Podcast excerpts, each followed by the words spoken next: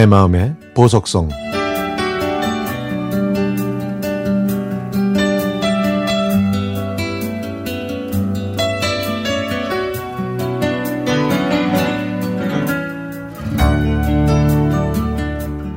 저는 10년 전에 돌아가신 아버지가 생전에 쓰시던 나무 주판을 아직도 보관하고 있습니다. 모서리가 닳고 금이 나 있는 주판은 농사일을 하셨던 아버지와 오랜 세월 동고동락해온 세월의 흔적이거든요. 주판에 불로 달군 송곳으로 새긴 아버지의 이름을 보니까 제 어린 시절의 추억들이 다시 떠올랐습니다. 알까지 듬성듬성 다 빠져서 아무짝에도 쓸모없다는 듯 주판을 보면 가족들은 궁상스러우니까 버리든지 아니면은 박물관에 기증하라고 하더군요.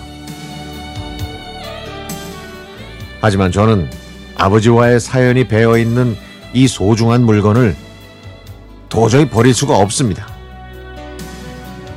저는 주판을 집에 두면 재물운이 살아나서 좋다는 말로 제 추억을 지켜내고 있죠.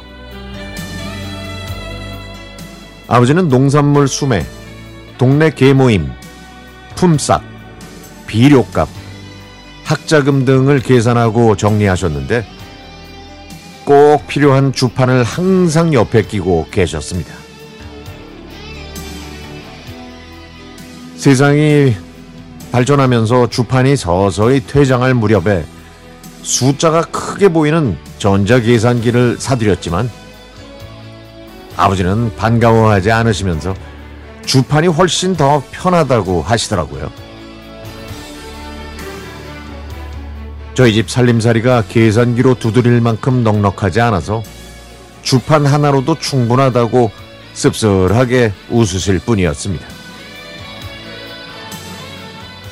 힘든 농사일 때문에 투박해진 손가락으로 주판알을 튕기시며 너덜너덜한 누런 공책에 연필로 꾹꾹 눌러 숫자를 쓰시던 아버지의 그 모습이 아직도 눈에 선합니다. 주판알을 튕기시다가 자식들이 참새처럼 떠들면 아따 시끄럽다 에? 에? 좀 조용해 봐라 에? 라고 하셨던 아버지. 정신이 사나워서 계산이 자꾸 틀린다며 푸념을 하셨던 아버지의 그 목소리가 아직도 귓가에 울립니다. 아버지는 주판을 옆으로 세워서 목침처럼 베고 주무시기도 했는데요. 장난감이 귀하던 그때 저희 형제는 주판을 들고 탬버린처럼 흔들기도 했고 방바닥에 엎어놓고 장난감 자동차처럼 밀면서 놀기도 했고 또 기타 치는 흉내를 내면서 방안을 빙글빙글 돌아다니기도 했습니다. 아버지께서는 저를 혼내실 때 주판알로 제 머리를 밀었거든요. 아유, 근데 그 간지럽고 아파가지고 거북이처럼 몸을 움츠렸던 그런 기억도 되살아나네요.